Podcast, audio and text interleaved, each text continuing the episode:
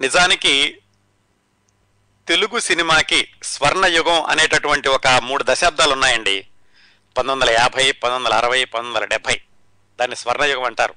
ఎనభై తర్వాత కూడా మంచి సినిమాలు వచ్చినాయి. ఇప్పటికి కూడా వేలాది కోట్ల రూపాయల వ్యాపారం జరుగుతోంది. కాకపోతే పది కాలాలు నిలిచే దృష్ట్యా ఆ ముప్పై సంవత్సరాల్లో వచ్చినటువంటి సినిమాలని స్వర్ణయుగ చిత్రాలుగా పరిగణిస్తూ ఉంటారు. అభిరుచి గల ప్రేక్షకులు విమర్శకులు కూడాను. ఆ స్వర్ణయుగంలో వచ్చినటువంటి ఒక సంగీత దర్శకుడు ఈయన. ఈయన్ని ప్రత్యేకత ఏమని చెప్పాలి? ఒక స్థాయి గల సంగీత దర్శకుడు అని చెప్పొచ్చండి. అంటే ఈయన పేరు చెప్పగానే కొన్ని పాటలు గుర్తొస్తాయి కొన్ని పాటలు చెప్పగానే ఈయన పేరు గుర్తొస్తుంది. కాకపోతే సంఖ్యాపరంగా మరీ వంద సినిమాలు రెండు వందల సినిమాలు వేలాది పాటలు అలాగా స్వరపరిచినటువంటి సంగీత దర్శకుడు కాదు. ఆయన చాలా తక్కువ సినిమాలు చేసినప్పటికీ తెలుగు సినిమా అనగానే ఈయన పేరు ఖచ్చితంగా గుర్తొస్తుంది. ఈయన స్వరపరిచిన గీతాలు ఖచ్చితంగా శ్రోతల మనసుల్లో మెదులుతాయి. ఆ స్వర్ణయుగంలో ఆ ముప్పై ఏళ్ళలో ఎస్ రాజేశ్వరరావు గారు పెండియాల గారు కేవి మహాదేవన్ గారు చలపతిరావు గారు మాస్టర్ వేణు గారు అశ్వత్థామ గారు ఇలాగా ఎవరికి వాళ్ళే తమ ప్రత్యేకతను నిలబెట్టుకుంటూ వచ్చారు. ఒక సంగీత దర్శకుడి పేరు చెప్పగానే ఒక విధమైనటువంటి పాటలు శ్రోతల మనసుల్లో మెదులుతాయి. ఆ కోవకు చెందినటువంటి సంగీత దర్శకుడి గురించి ఈరోజు మాట్లాడుకోబోతున్నామండి. మిగతా సంగీత దర్శకుల్లో లేనిది ఈ సంగీత దర్శకుడికి ఉన్న ప్రత్యేకత ఏమిటంటే ఈయన సినీ నిర్మాత కూడా. అంటే మిగతా దర్శకులు కూడా ఒకళ్ళిద్దరు సినిమాలకి సినిమాలని నిర్మించారు. ఘంటసాల గారు రెండు మూడు సినిమాలు తీశారు. బాలసుబ్రహ్మణ్యం గారు ఒకటి రెండు సినిమాలు ప్రొడ్యూస్ చేశారు. అలా కొంతమంది నిర్మాతలుగా మారారు కానీ ఈరోజు మనం మాట్లాడుకోబోయే సంగీత దర్శకుడు నిర్మించినన్ని చిత్రాలు మరే ఇతర సంగీత దర్శకుడు నిర్మించలేదు. ఒక విధంగా చెప్పాలంటే ఈరోజు మనం మాట్లాడకబోయే సంగీత దర్శకుడు ఎక్కువగా తను నిర్మించినటువంటి చిత్రాలకే సంగీతం సమకూర్చారు. ఎక్కువగా. మిగతా చిత్రాలు కూడా చేశారు. అధిక శాతం ఆయన సొంతంగా నిర్మించిన చిత్రాలకు చేశారు. అంత పరిమితంగా చేసినప్పటికీ ఆయన స్వరపరిచినటువంటి గీతాలు శ్రోతల మనసుల్లో ఇప్పటికీ ప్రతిధ్వనిస్తూ ఉంటాయి. ఈయన తమిళం హిందీలో కూడా చిత్రాలు నిర్మించారండి. దాదాపుగా ఇరవై రెండు సినిమాలకి ఆయన నిర్మాత. ఇది ఈ సంగీత దర్శకుడి ప్రత్యేకత అన్నమాట. మిగతా సంగీత దర్శకులు ఒకటి రెండు సినిమాలు నిర్మించినప్పటికీ సంఖ్యాపరంగా ఇరవైని మించినటువంటి సినిమాలు అందులో మూడు భాషల్లోనూ నిర్మించింది ఈ ఒకే ఒక సంగీత దర్శకుడు. తెలుగు సినిమా టాకీలు వచ్చిన దగ్గర నుండి అంటే పంతొమ్మిది వందల ముప్పై రెండు ముప్పై ఒకటి ముప్పై రెండు నుంచి ఇప్పటి వరకు ఈ ఎనభై ఒక్క సంవత్సరాల్లో ఎనభై రెండు సంవత్సరాల్లో మంచి తెలుగు సినిమా పాటలు ఒక పాతికి చెప్పండి అని అడిగితే ఈ సంగీత దర్శకుడు స్వరపరిచినటువంటి గీతాలు కనీసం మూడు నాలుగు ఉండి తీరుతాయండి వాటిల్లో. ఆయన ముప్పై సంవత్సరాల్లో అంటే యాభై అరవై డెబ్భై మూడు దశకాలండి. ఆ మూడు డికేడ్స్లోనూ ఆయన స్వరపరిచింది కేవలం ముప్పై ఐదు సినిమాలు మాత్రమే. చాలా విచిత్రంగా ఉంటుంది కదా? ఎందుకంటే ఎవరి గురించి చెప్పుకున్నా కానీ ఈయన ముప్పై వేల పాటలు పాడాడు ఈయన పదివేల పాటలు రాశారు ఈయన ఏడు వందల సినిమాలకు సంగీత దర్శకత్వం వహించారు ఈయన నాలుగు వందల సినిమాలకు సంగీత దర్శకత్వం వహించారు. ఇలా రికార్డులు చెప్పుకుంటూ ఉంటాం. ఇది కూడా ఒక రికార్డే. ముప్పై ఏళ్ళలో ముప్పై ఐదు సినిమాలకి మాత్రమే సంగీత దర్శకత్వం వహించినప్పటికీ అన్ని మధురమైనటువంటి పాటల్ని తెలుగు ప్రేక్షకులకి అందించిన ఈ సంగీత దర్శకుడు సంగీత దర్శకుడు అందరిలోకి ప్రత్యేకమైనటువంటి సంగీత దర్శకుడు అని చెప్పుకోవచ్చండి. ఇంకా కొన్ని ఆధారాలు ఏమిటంటే ఈయన భార్య ఒక హీరోయిన్ సంగీత దర్శకుడి భార్య హీరోయిన్ ఆ తరం. మరి ఈయన యాభై అరవై డెబ్బై అనుకున్నాం కదా ఆ తరంలో ఈయన భార్య కూడా హీరోయిన్ అన్నమాట. ఆదినారాయణరావు గారి గురించి మాట్లాడుకోబోతున్నామండి. సంగీత దర్శకుడు మధుర సంగీత దర్శకుడు చక్కటి పాటలు తెలుగు ప్రేక్షకులకు అందించినటువంటి సంగీత దర్శకుడు అంజలీదేవి గారి భర్త ఆదినారాయణరావు గారి గురించి ఈరోజు మాట్లాడుకోబోతున్నాం.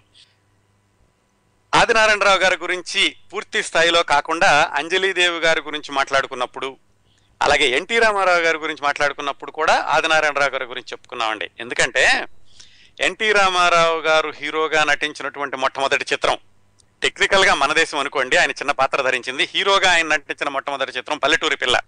దానికి సంగీత దర్శకత్వం చేసింది కూడా ఆదినారాయణరావు గారే. ఆయనకి కూడా మొట్టమొదటి సినిమా ఆ పల్లెటూరు పిల్లే. ఆ విధంగా కూడా ఈయన గురించి ఎన్టీ రామారావు గారి గురించి చెప్పుకున్న సందర్భంలో కూడా మాట్లాడుకున్నాం. ఈరోజు పూర్తి స్థాయిలో ఆదినారాయణరావు గారి జీవన గమనాన్ని ఆయన సినీ జీవిత ప్రస్థానాన్ని ఆయన స్వరపరిచినటువంటి చక్కటి చిత్రాల గురించి ఈరోజు మాట్లాడుకుందామండి.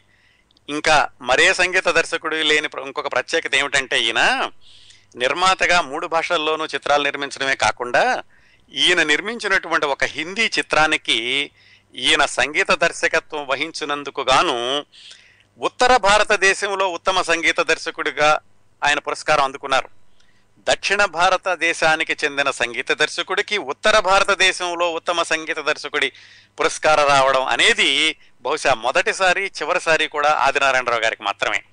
అందుకే ఆయన కేవలం సంఖ్యాపరంగా ముప్పై సినిమాలే అయినప్పటికీ ఆయన ముప్పై ఐదు సినిమాలే అయినప్పటికీ ఇప్పటికి కూడా తెలుగు సినిమా సంగీతం అంటే ఆదినారాయణరావు గారి గురించి మాట్లాడుకోకుండా ముందుకు వెళ్ళడానికి వీలు కాదు. ఆదినారాయణరావు గారి గురించి ఈరోజు మాట్లాడుకుందామండి. ఈరోజు మనం మాట్లాడుకోబోయే విశేషాలన్నీ స్వర్ణయుగ సంగీత దర్శకులు అనే పుస్తకంలో నుంచి తీసుకోవడం జరిగిందండి. ఈ పుస్తకం గురించి కూడా లోగడ నాలుగైదు సందర్భాల్లో మనం ప్రస్తావించుకున్నాం. సినీ పరిశ్రమలో ఉన్నటువంటి ఎవరు చేయలేని పనిని సినీ పరిశ్రమకి ఏమాత్రం సంబంధం లేనటువంటి ఒక సినీ సంగీతాభిమాని ఈ ఉద్గ్రంథాన్ని బయటకు తీసుకొచ్చారండి. చిమటా మ్యూజిక్ డాట్ కామ్ అనేటటువంటి వెబ్సైట్ని నిర్వహిస్తున్న చిమటా శ్రీనివాస్ గారు ఎన్నో వ్యయ ప్రయాసలకి ఓర్చి కొన్ని సంవత్సరాలు కష్టపడి ఈ స్వర్ణయుగ సంగీత దర్శకులు అనేటటువంటి పుస్తకాన్ని ప్రచురించారు. దీనిని రాసింది పులగం చిన్నారాయణ గారు. ఆయన కూడా దాదాపు రెండు మూడు సంవత్సరాలు ఆనాటి సంగీత దర్శకుల అందరినీ కలిసి అందులో చాలామంది లేరు కదా వాళ్ళ వారసుల్ని కలిసి వాళ్ళతోటి చర్చించి వాళ్ళ దగ్గర నుంచి విశేషాలు రాబట్టి ఈ పుస్తకాన్ని తయారు చేశారు. ఈ పుస్తకం మొదటి ప్రచురణ రెండు సంవత్సరాల క్రిందట వచ్చింది. రెండవ ముద్రణ క్రిందటి నెలలోనే విడుదలయ్యిందండి.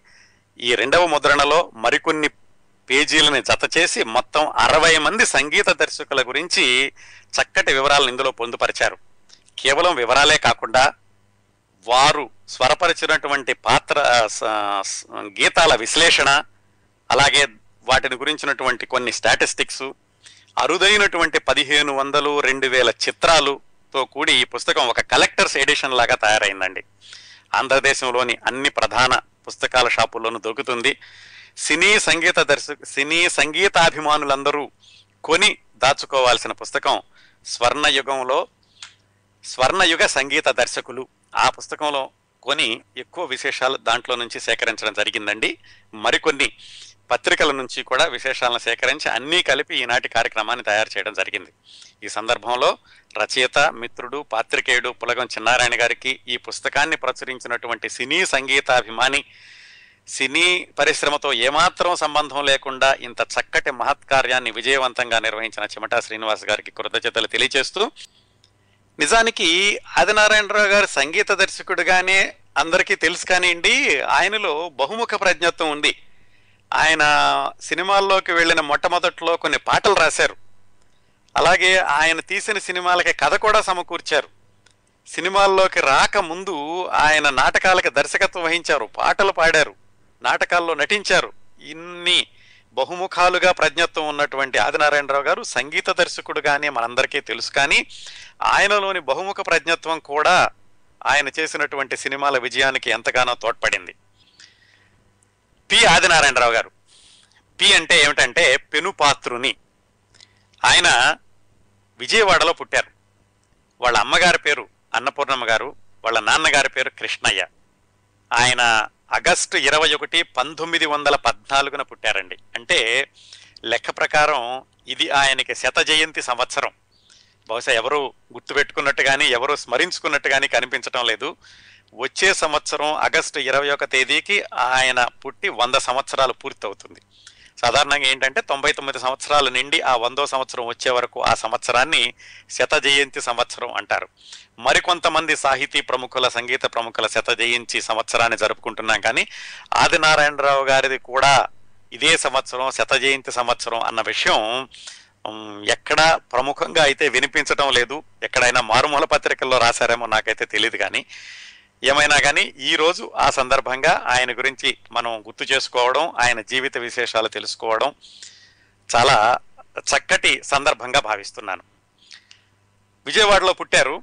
కాకపోతే ఏమైందంటే వాళ్ళ నాన్నగారు బాగానే ఉన్నవాళ్ళు విజయవాడలోను.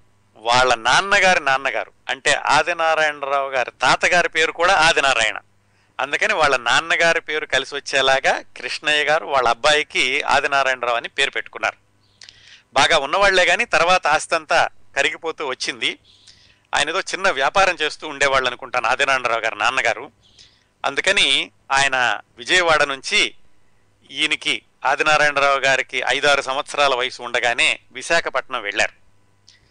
ఆయన ఏదో చిన్న వ్యాపారం చేస్తూ ఆ వ్యాపారంలో వచ్చినటువంటి లాభాలన్నీ కూడా ఆయన సంగీతానికి నాటకాలకి ఖర్చు పెడుతూ ఉండేవాళ్ళు. ఎవరు? ఆదినారాయణరావు గారి నాన్నగారు. ఆయన కూడా నాటకాలు వేసేవాళ్ళు. అన్నిటికీ మించి ఆయన చక్కటి సంగీత ప్రియుడు. వాళ్ళ ఇంట్లో ఆ రోజుల్లోనే అంటే పంతొమ్మిది వందల ఇరవై మూడు ఇరవై నాలుగు ప్రాంతాల్లోనే గ్రామ్ ఫోన్ ఉండేది.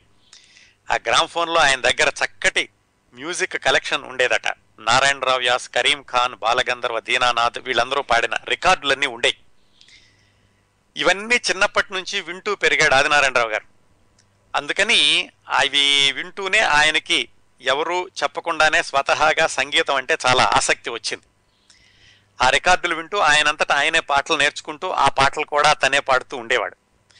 ఇలాగా విశాఖపట్నంలో ఉంటూ ఈయన ఒకరోజు ఇంట్లో పాడుతూ ఉంటే ఒకరోజు ఏం జరిగిందంటేనట ఇంటి ముందు నుంచి ఒక ఆయన సైకిల్ వేసుకెళ్తూ గబాలను ఆగి ఇంట్లోకి వచ్చి ఎవరండి? మీ ఇంట్లో పాప ఎవరో ఉన్నట్టుంది అమ్మాయి చాలా బాగా పాడుతోంది అని అడిగారట. అంటే వాళ్ళ నాన్నగారు చూసి మా ఇంట్లో అమ్మాయి పాడడం ఏంటండి అంటే ఇదిగో ఇందాక పాట పాడింది మీ అమ్మాయే కదంటే అమ్మాయి కాదండి మా అబ్బాయి వాడికి ఎనిమిదేళ్ళు వయసు అందుకని మీకు అమ్మాయి కంఠంలా వినిపించి ఉంటుంది అని వాళ్ళ అబ్బాయిని పిలిచి పరిచయం చేశారు. ఆయన చెప్పుకున్నట్ట నా పేరు కేవి సుబ్బారావు అండి రాజరాజేశ్వరి నాట్య మండలి అనే దానికి నేను సెక్రటరీని ఈ విశాఖపట్నంలో పద్నాలుగు సంవత్సరాల లోపు పిల్లలందరితోటి కలిపి సతీ సావిత్రి నాటకం వేద్దాం అనుకుంటున్నాము. అందులో అన్ని పాత్రలకి దొరికారు కానీ నారదుడి పాత్రకి ఎవరు ఇంకా సరైనటువంటి పిల్లలు దొరకలేదు. ఈ ఆడపిల్ల స్వరంతో పాడుతున్న మీ అబ్బాయి అయితే ఈ నారదుడి పాత్రకి చక్కగా సరిపోతాడనిపిస్తోంది మీకు ఇష్టమేనా అని ఆయన అడిగాడు. ఇదేమిటి? ఏమాత్రం ప్రయత్నం లేకుండా అలవోకగా ఎవరో వీధిలో వెళుతూ విని ఆయన ఇచ్చినటువంటి అవకాశం. సరే తండ్రికి కూడా నాటకాలంటే ఎలాగో ఆసక్తి ఉంది ఆయనకి సంగీతం ఆసక్తి ఉంది అందుకని కుర్రాన్ని పిలిచి ఎరా ఆదినారాయణరావు మరి నాటకం అంటే వేస్తావా? అని అడిగాడు. ఆయనకి ఎంత? ఏడెనిమిది సంవత్సరాలు. నాటకం అంటే ఏమిటి? వెయ్యడం ఏమిటి? దానిలో ఉండే సాధక పథకాలు ఇన్ని ఆలోచించే వయసు కూడా కాదు. నిజంగా అన్ని ఆలోచించకపో పోకపోవడంతో కొన్నిసార్లు చాలా ధైర్యంగా కూడా ఉంటుంది. వెంటనే ఆయన ఎనిమిది సంవత్సరాల ఆదినారాయణరావు గారు వేస్తానండి అని చెప్పి వెంటనే ఒప్పుకున్నాడు. సరే ఆ వచ్చిన ఆయనకి కూడా ఏంటంటే ఒక నటుడు దొరకాలి ఆయన నాటకం జరగాలంటేను సరే రమ్మని తీసుకెళ్ళాడు. తీసుకెళ్ళి ఈ కుర్రాడికి నారదుడి వేషం వేసి స్టేజ్ ఎక్కిచ్చారు. అప్పటికే పాటలు పాడడం ఇంటి దగ్గర అభ్యసించాడు కదా అందుకని ఏమాత్రం భయం లేకుండా ఆయన స్టేజ్ మీద కర్ణపేయంగా రాగం తీస్తూ పాటలు పాడుతుంటే చూసిన వాళ్ళందరూ ఆహా ఓహో అని వన్స్ మోర్లు అన్నారు ఆయన తీసిన తీసుకెళ్ళిన ఆయన కూడా చాలా సంతోషించింది. ఏదో కురాన్ని పట్టుకొచ్చాను అనుకున్నాను కానీ ఇంత చక్కగా ప్రేక్షకుల్ని రంజింపజేస్తాడు అనుకోలేదు అని ఆయన కూడా చాలా సంతోషపడ్డారు. పంతొమ్మిది వందల ఇరవై మూడో సంవత్సరం అండి అది. దాంతో ఆ పాటలు బాగా పాడి ప్రేక్షకులందరితోటి మన్ననలు అందుకునేసరికి ఆయన ఏం చేశారంటే ఈ కుర్రవాడు ఇంకా కొంచెం ఆడపిల్లలాగా ఉన్నాడేమో ఆయనకి ఇంకో పాత్ర కూడా వేయించాడు. దాంతో అప్పటికప్పుడు సావిత్రి చిలికెత్త వేషం కూడా వేయించాడు ఆయనతోటి. ఆ విధంగా ఆదినారాయణరావు గారు ఎనిమిది సంవత్సరాల వయసులో నారదుడి వేషంతో ఆయన రంగస్థల మీద ఫస్ట్ మొట్టమొదటిసారిగా ఎక్కారు. ఈ నాటకం అక్కడ బాగా విజయవంతం అయ్యేసరికి దాన్నే ఇంకో రెండు మూడు చోట్ల వేయించడం మొదలు పెట్టారు ఆ రాజరాజేశ్వరి నాట్య మండలి వాళ్ళు. ఒక విచిత్రం ఏమిటంటే అక్కడ నర్సీపట్నంలో ఈ నాటకాన్ని వేసేటప్పుడు అప్పటికి విశాఖపట్నం జిల్లా కలెక్టర్గా ఉన్న ఆయన రూథర్ ఫోర్డ్ అండి. మన అల్లూరి సీతారామరావు సినిమా చూస్తే చిట్ట చివరిలో రుదర్ ఫోర్డ్ అని అంటాడు చూడండి ఆ రుదర్ ఫోర్డ్ అనమాట ఆయన కలెక్టర్గా ఉన్నప్పుడు నర్సీపట్నంలో వేస్తే ఆయన ఈ కుర్రాన్ని దగ్గర తీసుకుని చాలా బాగా పాడామని ఆయన్ని మెచ్చుకోవడమే కాకుండా ఒక బంగారు పథకాన్ని కూడా బహుకరించి అంతేకాకుండా ఇంకోసారి ఆ నాటకాన్ని వేయించుకుని చూశాట. అది రోదర్ఫోర్డ్ ముందు ఆదినారాయణరావు గారు ఎనిమిది సంవత్సరాల వయసులో నాటకాన్ని ప్రదర్శించినటువంటి సందర్భం. ఇంకో విచిత్రం ఏమిటంటే చాలా సంవత్సరాలు ఫాస్ట్ ఫార్వర్డ్ చేసేసి ఒక యాభై సంవత్సరాల ముందుకు వస్తే డెబ్బై నాలుగో సంవత్సరంలో ఆయన అల్లూరి సీతారామరాజు చిత్రానికి సంగీత దర్శకత్వం వహించారు. దాంట్లో ఒక పాత్ర రోదర్ఫోర్డ్. ఆ రోదర్ఫోర్డ్ ఆయన ప్రత్యక్షంగా చిన్నప్పుడు చూశాడనమాట అది కూడా ఒక విచిత్రమైనటువంటి సన్నివేశం. ఇలా ఆ రాజరాజేశ్వరి నాట్య మండలి ఈ కుర్రాడి మీద మంచి అభిప్రాయం కలిగింది. అది బాగా నాటకాలు వేస్తున్నాడు మంచి పేరు తెస్తున్నాడని వాళ్ళు ఇంకా కృష్ణలీలలు భక్త ప్రహ్లాద సిరియాళ బబ్రువాహన ఇలాంటి నాటకాలన్నింటిలోనూ బాల పాత్రలు ఇస్తూ వచ్చారు. ఇలా నాటకాలు వేస్తున్నాడు పాటలు పాడడంలో నాటకాలంటే పాటలు కూడా పాడాలి కదా వాటిల్లో కూడా మంచి పేరు తెచ్చుకుంటున్నాడు. వాళ్ళ నాన్నగారికి ఏమనిపించిందంటే వీటిల్లో బాగా పేరు తెచ్చుకుంటున్నాడు కాబట్టి మన వాడిని ఎక్కడికైనా తీసుకెళ్ళి సశాస్త్రీయంగా గురువు దగ్గర అభ్యాసం చేయిస్తే బాగుంటుంది అని ఆయన ఆలోచించారు. ఆ రోజుల్లో సంగీతం శిక్షణ అనగానే గుర్తొచ్చేది వెంటనే విజయనగరం. ఆయన సాలూరులో పట్రాయని శాస్త్రి గారని ఒక ఆయన ఉన్నారు. ఆయన దగ్గరకు తీసుకెళ్ళారు. ఈ పట్రాయని శాస్త్రి గారు ఎవరంటే ఆయన పెదగురువు గారు అనేవాళ్ళటండి ఆ రోజుల్లో. వాళ్ళ అబ్బాయి పేరు పట్రాయని సీతారామ శాస్త్రి. ఆ పట్రాయని సీతారామ శాస్త్రి దగ్గర ఘంటసాల గారు సంగీతం నేర్చుకున్నారు. అది ఘంటసాల గారి గురించి మాట్లాడుకున్నప్పుడు చెప్పుకున్నాం. ఆ పట్రాయని సీతారామ శాస్త్రి గారి నాన్నగారు పట్రాయని శాస్త్రి గారి దగ్గర ఈ ఆదినారాయణరావు చిన్నపిల్లని తీసుకెళ్ళి వాళ్ళ నాన్నగారు సంగీత శిక్షణ కోసమని ఉంచారు. ఆ రోజుల్లో ఏంటంటే ఇలాగా రెసిడెన్షియల్ కాలేజీలాగా అక్కడ ఉండి సంగీతం నేర్పిస్తూ ఉండేవాళ్ళు విజయనగరంలోను. ఘంటసాల గారు కూడా అలాగే చదువుకున్నారు కదా. ఈయన ఐదు సంవత్సరాల పాటు ఆ పెదగురువు గారి దగ్గర ఉండి కర్ణాటక సంగీతం అభ్యసించడమే కాకుండా హార్మోనియంలో కూడా శిక్షణ తీసుకున్నారు. అక్కడే నృత్యంలో కూడా శిక్షణ తీసుకున్నారు. ఇవన్నీ కేవలం పూర్తి స్థాయిలో కాకుండా అక్కడ స్కూల్కి కూడా వెళుతూ ఉండేవాడు. ఈయన వాళ్ళ నాన్నగారు పూర్తి స్థాయిలో సంగీత శిక్షణ ఇప్పిద్దామని ఆదినారాయణరావు గారిని సాలూరు పంపించారు. పెదగురువు గారు అనేవారు పట్రాయన శాస్త్రి ఆయన దగ్గర. ఐదు సంవత్సరాల పాటు ఆయన దగ్గర నేర్చుకున్నారు. కర్ణాటక సంగీతం హార్మోనియం వాయించడం అలాగే నృత్యం వీటన్నిటిని నేర్చుకుంటూ చదువు కూడా చదువుకునేవాళ్ళు కానీ చదువు మీద ఎక్కువగా ఆయన కేంద్రీకరించలేకపోయారు. వాళ్ళ నాన్నగారు కూడా ఏమి అనుకోలేదు. పర్వాలేదులే సంగీతం నేర్చుకుంటున్నాడు కదా దీనిలోనైనా సుశిక్షితుడైతే చాలు. దీనిలో బాగా ఆయనకు అనుభవం వస్తోంది అని ఆయన చదువు ఎక్కువ చదువుకోకపోయినా ఎక్కువగా ఈ కుర్రవాడిని కష్టపెట్టలేదు. ఆ విధంగా ఐదు సంవత్సరాలు ఉన్నారండి అక్కడ ఆదినారాయణరావు గారు. ఆ సమయంలో ఏమైందంటే వీళ్ళ అమ్మగారు చనిపోయారు. అప్పటికి ఆదినారాయణరావు గారి వయసు పదమూడేళ్ళు. అందుకని ఇంకా ఆ సంగీత శిక్షణ నుంచి వెనక్కి తీసుకొచ్చేశారు. అప్పుడు ఏం చేశారంటే ఆదినారాయణరావు గారిని వాళ్ళ అమ్మమ్మ గారు తీసుకెళ్ళారు. ఆ ఊరు కాకినాడ. ఆ విధంగా పదమూడవ సంవత్సరం వయసు నుంచి ఆదినారాయణరావు గారు కాకినాడలో పెరగడం మొదలుపెట్టారు. అక్కడ మెక్లారిన్ హై స్కూల్లో థర్డ్ ఫారంలో జాయారు అంటే ఎనిమిదో తరగతిలోను. ఈ మెక్లారిన్ హై స్కూల్ గురించి ర్యాలింగ్ గురించి మాట్లాడుకున్నప్పుడు చెప్పుకున్నామండి. ర్యాలింగ్ గారు కూడా అక్కడే చదువుకున్నారు. ర్యాలింగ్ గారే కాదు కాకినాడ నుంచి వచ్చినటువంటి చాలామంది ప్రముఖులు ఆ మెక్లారిన్ హై స్కూల్లో చదువుకున్నారు. ఆ విధంగా అక్కడ ఎనిమిదో తరగతిలో పదమూడవ సంవత్సరంలో ఆదినారాయణరావు గారు కాకినాడ జీవితాన్ని ప్రారంభించారు. విజయవాడలో పుట్టి విశాఖపట్నంలో పెరిగి అక్కడ రంగస్థలం మీద ఎక్కి అక్కడ సాలూరులోనేమో సంగీతం నేర్చుకుని మళ్ళీ కాకినాడ చేరారు. కాకినాడ జీవితం ఆదినారాయణరావు గారి జీవితంలో ఒక పెద్ద మలుపు. కాకినాడ అంటేనే కళాకారులకి కేంద్రం ఆ రోజుల్లోనూ ఈ రోజుల్లోనూ కూడాను. అసలు ఈ కాకినాడలో ఆదినారాయణరావు నాటకాల్లో ఎలా ఎదిగారు అక్కడి నుంచి ఆయన జీవితం మరొక మలుపు ఎలా తిరిగింది?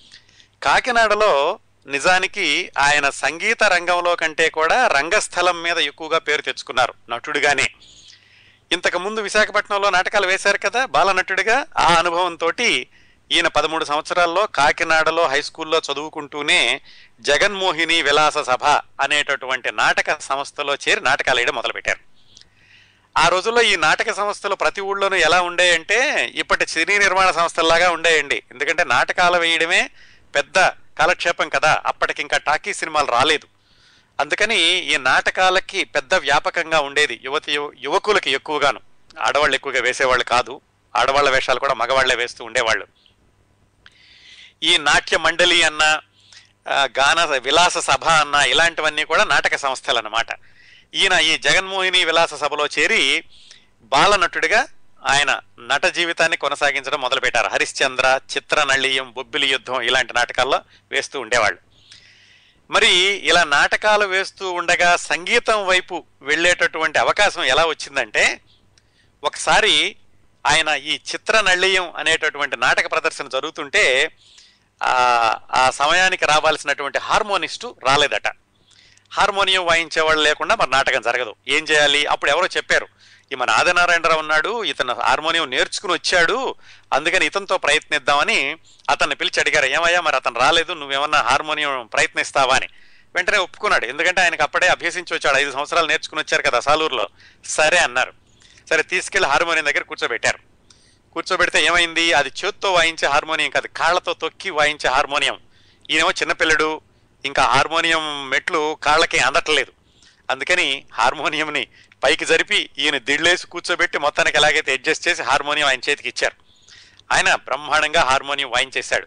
ముందులో నాటకంతో ఆయన కలిపి అభ్యాసం చేయనప్పటికీ కూడా మొత్తానికి బ్రహ్మాండమైనటువంటి సంగీతాన్ని అందించాడు ఆ చిత్ర నిలయం నాటకానికి. దాంతో నాటక సమాజాల వాళ్ళకి ఈ కుర్రవాడు హార్మోనియం కూడా వాయిస్తాడు అని తెలిసింది. రెండు ఇంతవరకు ఆయన ఆ రెండు రంగాలు ప్రవేశించారు. ఏమిటి? నాటకాలు వేయడం హార్మోనియం వాయించడం. ఇట్లా ఈయన హై స్కూల్లో చదువుతూ ఉండగా ఏమైందంటే ఆయన సొంతంగా సాహిత్యం మీద చాలా ఆసక్తి ఏర్పడి ఛందోబద్ధంగా పద్యాలు రాయడం మొదలుపెట్టారు. ఆయన తెలుగు మేస్టారు వింజమూరి లక్ష్మీ నరసింహారావు గారని ఆయన ఈ కుర్రాడు రాస్తున్నటువంటి పద్యాలు చదివి నువ్వు బాగా నీ దగ్గర మంచి విద్వత్ ఉందిరా అబ్బాయి నువ్వు రాస్తూ ఉండు అని చెప్పి ఆయన ఈయన్ని పద్యాలు రాయడానికి ప్రోత్సహించారు. ఆ విధంగా మూడో రంగంలో కూడా ఈయన అడుగు పెట్టారు. ఇదంతా ఇప్పుడు పదమూడు పద్నాలుగు సంవత్సరాల వయసులోనేనండి. ఆ వింజమూరి లక్ష్మీ నరసింహారావు గారు కవి పరాజయం అని ఒక నాటకం రాస్తే దాంట్లో కూడా ఆదినారాయణరావు గారు ఒక వేషం వేశారు. ఇట్లా మూడు రంగాల్లో ఆయన కాలు పెట్టారు. నాటకాలు వేయడం హార్మోనియం వాయించడం ఇటు స్కూల్లో చదువుకుంటూ పద్యాలు రాయడం. ఈయనకి ఈ హై స్కూల్లో చదువుకునేటప్పుడు ఈయనకి సహాధ్యాయులు ఎవరంటే ఒక ఇద్దరు బాగా దగ్గర మిత్రులు అయ్యారు. ఒక ఆయన పేరు బిఏ సుబ్బారావు ఇంకొక ఆయన పేరు లంక సత్యం. భవిష్యత్తులో వాళ్ళిద్దరూ కూడా సినిమాల్లోకి వెళ్ళారు. బిఏ సుబ్బారావు గారు అనగానే మనకి ఎన్టీ రామారావు గారు పల్లెటూరి పిల్ల పల్లెటూరి పిల్ల గుర్తొస్తుంది. ముందులో చెప్పుకున్నట్టుగానే ఆదినారాయణరావు గారు మొట్టమొదటిసారిగా పూర్తి స్థాయి సంగీత దర్శకత్వం వహించిన సినిమా కూడా పల్లెటూరి పిల్ల. ఆ సినిమాకి నిర్మాత దర్శకుడు బిఏ సుబ్బారావు గారు. ఆ బిఏ సుబ్బారావు గారు ఆదినారాయణరావు గారికి హై స్కూల్లో క్లాస్మేట్ అన్నమాట. ఈ లంక సత్యం బిఏ సుబ్బారావు వీళ్ళందరూ కూడా ఈ నాటకాల గురించి మాట్లాడుకుంటూ ఉండేవాళ్ళు పాటల గురించి కూడా చర్చించుకుంటూ ఉండేవాళ్ళు. ఇంకొక రంగం ఇలా ఉండగా ఏమైందంటే ఈయన నాటకాలకి దర్శకత్వం చేయడానికి కూడా ఆయన ఇంకొక అడుగు ముందుకేశారు. అదెలా జరిగింది? ఒకసారి ఓన్లీ డాటర్ అని ఒక సినిమా ఒక నాటకం వేస్తూ ఆ నాటకానికి దర్శకత్వం చేసేవాళ్ళు ఎవరు లేకపోతే సంగీత దర్శకత్వం అండి. సంగీత దర్శకత్వం వాళ్ళు ఎవరు లేకపోతే ఆదినారాయణరావు గారిని పిలిచి నువ్వు ఎలాగో హార్మోనియం వాయిస్తావు కదా ఈ పాటలకు కూడా బాణీలు కట్టు అని ఆయనకి ఆ బాధ్యత కూడా అప్పగించారు. ఆ విధంగా సంగీత దర్శకత్వం. సంగీత దర్శకత్వం చేసేటప్పుడు ఆ తర్వాత క్లాస్మేట్స్ భాగ్యరక ఇలాంటి నాటకాలకు కూడా ఆయన సంగీత దర్శకత్వం చేశారు. అంతకు ముందే నాటకాలకి దర్శకత్వం కూడా చేశారు. నాటకాల్లో నటించడం దర్శకత్వం చేయడం హార్మోనియం వాయించడం సంగీత దర్శకత్వం చేయడం ఒకవైపు స్కూల్లో చదువుకుంటూ పద్యాలు రాయడం ఇన్ని పనులు చేస్తూ ఉండేవాడండి ఆయన. అందుకనే బహుముఖ ప్రజ్ఞత్వం అన్నాను చూడండి ఇంత ప్రతిభతోటి వచ్చిన వాళ్ళు కాబట్టే ఆయన సినీ రంగంలో చేసింది తక్కువ పాటలైనా కానీ ఈ రోజు కూడా ఆదినారాయణరావు గారు అనగానే ఆ చక్కటి పాటలు ప్రేక్షకుల హృదయాల్లో ప్రతిస్పందిస్తూ ఉంటాయండి. ఆ బహుముఖ ప్రజ్ఞత్వం అనేది ఏదో రూపంలో తర్వాత పనికొస్తూనే ఉంటుంది. ఇలా వేస్తూ ఉండగా ఏమైందంటే బర్మాషల్ ఎమెచ్యూర్స్ అనేటటువంటి ఒక నాటక సంస్థ వాళ్ళు నాటకాలు వేస్తూ ఒక కొత్త నాటకం కావాల్సి వచ్చింది అందుకని ఈయన దగ్గరికి వచ్చి ఏమిటి మీరు చాలా పనులు చేస్తారు కదా? నాటకానికి దర్శకత్వం చేస్తారు సంగీత దర్శకత్వం చేస్తున్నారు పాటలు రాస్తున్నారు. మనం ఒక నాటకం రాసి పెట్టండి అని అడిగారు. ఆయన నాటకం ఎప్పుడు రాయలేదు. ఈ పనులన్నీ అయితే చేశారు కానీ నాటకం ఎప్పుడు రాయలేదు. ఆయన కొంచెం ఆలోచిస్తుంటే సరే మీకు ఎలాగూ పాటలు రాయడం పద్యాలు రాయడం వచ్చు కాబట్టి ప్రయత్నించండి అని వాళ్ళు కొంచెం బలవంతం చేసేసరికి ఈయన సరే పోయేదేముంది ప్రయత్నిద్దామని ఒక అడుగు ముందుకు వేసి ఆయన స్ట్రీట్ సింగర్స్ వీధి గాయకులు అనే పేరుతో ఒక నాటకం రాసిచ్చారు. ఆ నాటకం అద్భుతంగా ఆడింది. దాంతో మరికొంతమందికి సక్కుబాయి వసంతసేన పీష్వా నారాయణరావు ఇలాంటి నాటకాలని రాశారు. ఇదండి ఆయన దాదాపుగా పదిహేడు పద్దెనిమిది సంవత్సరాల వయసు వచ్చేటప్పటికి ఇన్ని పనులు చేశారనమాట నాటకాలు వేయడం సంగీత దర్శకత్వం దర్శకత్వం పాటలు రాయడం నాటకాలు రాయడం ఇన్ని పనులు చేస్తూ ఉండేవాడు ఇలా ఉండగా వాళ్ళ నాన్నగారు ఇంకా అప్పట్లో ఏమిటంటే చాలా మంది విషయాల్లో చెప్పుకున్నాం మనం. పద్దెనిమిది పంతొమ్మిది సంవత్సరాలు రాగానే ఎప్పుడు పెళ్ళి చేద్దామా అని చూస్తూ ఉండేవాళ్ళు. ఈయనకి చిన్నతనంలోనే వివాహం చేశారు. వివాహం చేసి అక్కడే కాకినాడలోని లక్ష్మీ టాకీస్ అని ఉండేదట మరి ఇప్పుడు ఉందో లేదో తెలీదు. అక్కడ ఒక ఇల్లు కొని అక్కడ కాపురం పెట్టారు. ఆయనకి తర్వాత ఇద్దరు పిల్లలు కూడా పుట్టారు. ఇలా ఆయన నాటకాల్లో చాలా బిజీగా జరుగుతూ ఉండగా ఆయన జీవితం అక్కడ ఒక మలుపు తిరిగింది. ఆ మలుపులో ఆయనకి అంజలిదేవి గారు పరిచయం అయ్యారు. అది ఎలా జరిగింది? ఆవిడ ఈయనకి ఎలా పరిచయం అయ్యారు? ఈ నాటకాల్లో మరి నాటకాలు వేయడం పాటలు రాయడం దర్శకత్వం వహించడం సంగీత దర్శకత్వం ఇన్ని పనులతోటి చదువు మెట్రికులేషన్ తర్వాత కుంటుపడింది ఆ తర్వాత చదువు కొనసాగలేదు ఆయనకి. ఇట్లా ఉండగా ఏమైందంటే ఆయన జీవితంలో మరొక మలుపు యంగ్ మెన్స్ హ్యాపీ క్లబ్ అనేటటువంటి నాటక సంస్థలో చేరి నాటకాలు ప్రదర్శించడం. ఈ యంగ్ మెన్స్ హ్యాపీ క్లబ్ గురించి మనం చాలాసార్లు చెప్పుకున్నామండి ఈ రెండేళ్ళలో. బోలెడంత మరించి గురించి మాట్లాడుకున్నప్పుడు దీన్ని తరచూ ప్రస్తావించుకోవడం జరిగింది. మొన్ననే రేలంగి గారి గురించి మాట్లాడుకున్నప్పుడు యంగ్ మెన్స్ హ్యాపీ క్లబ్ గురించి మాట్లాడుకున్నాం. ఎస్వి రంగారావు గారి గురించి మాట్లాడుకున్నప్పుడు చెప్పుకున్నాం. అట్లాగే ఏవి సుబ్బారావు గారు ఆయన గురించి మాట్లాడుకున్నప్పుడు చెప్పుకున్నాం.